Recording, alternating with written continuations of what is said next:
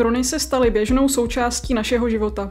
Využívají se k nejrůznějším účelům od doručování zásilek přes dohled a bezpečnost po komunikaci či vědecký výzkum. Stále častěji se na ně spoléhají soukromé osoby i profesionálové v civilní i vojenské oblasti. Málo se ale ví, jak velký potenciál mají drony v dalším odvětví, které by člověka možná hned nenapadlo. Ve zdravotnictví. Posloucháte pořád Zvyšujeme laťku za lepší právní předpisy. V tomto díle budeme mluvit o využití dronů ve zdravotnictví a o tom, co dělá Evropská unie pro jejich regulaci.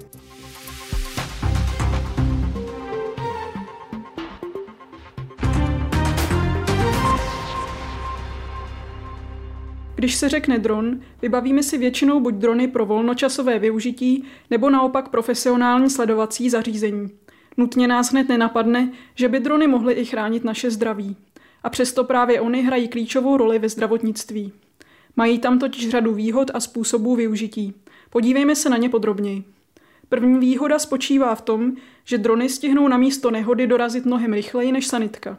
Například koncem roku 2021 dron doručil defibrilátor 71-letému Švédovi, který skolaboval se srdeční zástavou. Dron na místo dorazil do tří minut a zachránil mu tak život. V podobných nouzových situacích se drony po celé EU používají stále častěji a to jsme teprve na začátku. Významnou úlohu drony sehrály také v boji proti šíření koronaviru. Během pandemie monitorovali pohyb a provoz na silnicích, rozprašovali dezinfekci, měřili teplotu a dodávali zdravotnické potřeby do oblastí s vysokou mírou infekce. Největší výhodou dronů v boji proti šíření virů, jako je COVID-19, je jejich schopnost doručit pomoc bez nebezpečí kontaktu s nakaženými. Zdravotníci by se díky tomu mohli i v budoucnu vyhnout ohniskům nákazy nových nemocí a identifikovat infekce na dálku. Lidé v odlehlých nebo uzavřených oblastech by přitom pořád měli přístup k dodávkám spotřebního zboží a zdravotnických vzorků.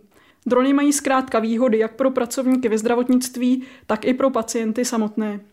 Navíc jejich používání vytváří nová pracovní místa a zároveň by mohlo ulevit přetíženému zdravotnickému personálu.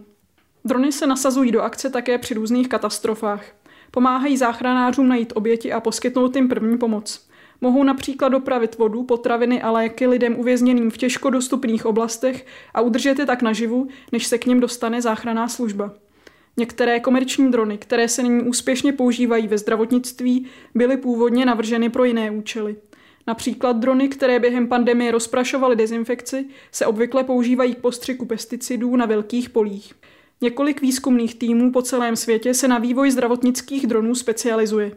Jedná se například o iniciativu Horizon na Technické univerzitě v Mnichově. Vývojáři dronů jim někdy říkají také UAV, což je anglická zkratka pro bezpilotní vzdušný letoun. Další inženýři pracují na kapacitě baterií. Ty v současné době vydrží asi 30 minut, což v některých případech nestačí. Zatímco některé projektové týmy se specializují na vývoj nových modelů, jiné se soustředí na algoritmy a umělou inteligenci. Jedním z takových projektů je iniciativa Agile Flight financovaná Evropskou uní. Snaží se zlepšit obratnost dronů tak, aby dovedly manévrovat podobně rychle a přesně jako ličtí piloti i v prostředích plných překážek, jako jsou například města. V současné době se mnoho autonomních dronů pohybuje pomalu a při vertikálním vzletu a přistání působí nemotorně. Často se také řídí GPS signálem, který může být rušen budovami a nemusí být dostupný ve vnitřních prostorách.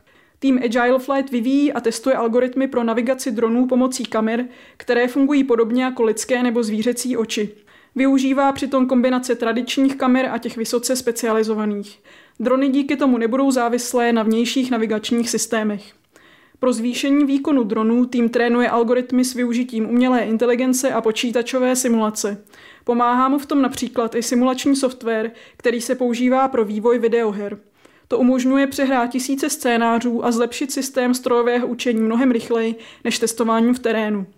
Všechny tyto testy a systémy umožňují dronům již dnes fungovat mnohdy téměř stejně dobře nebo dokonce lépe než některé nejmodernější stroje řízené člověkem.